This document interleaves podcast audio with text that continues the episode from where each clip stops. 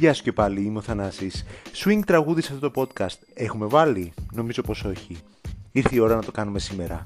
13 του 1989, τότε στο νούμερο 1 ήταν το Swing the Mood από τον Jive Bunny, ένα κουνέλι καρτούν και τους Master Mixers για το πρώτο τους άλμπουμ Jive Bunny The Album.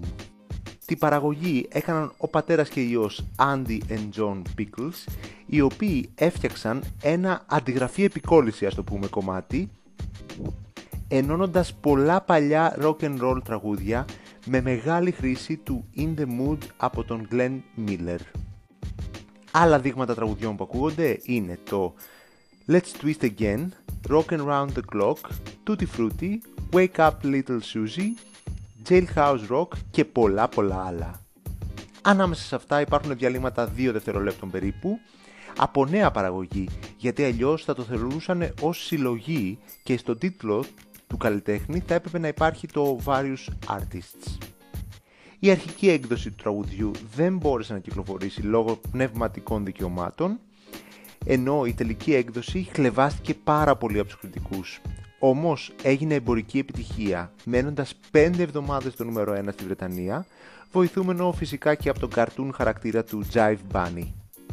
Στην Αμερική έφτασε μέχρι το νούμερο 11 και έγινε παγκόσμιο φαινόμενο μπαίνοντας στα charts από άλλες 12 χώρες. Ήταν το δεύτερο σε πωλήσει τραγούδι για τη χρονιά του 1989 στη Βρετανία.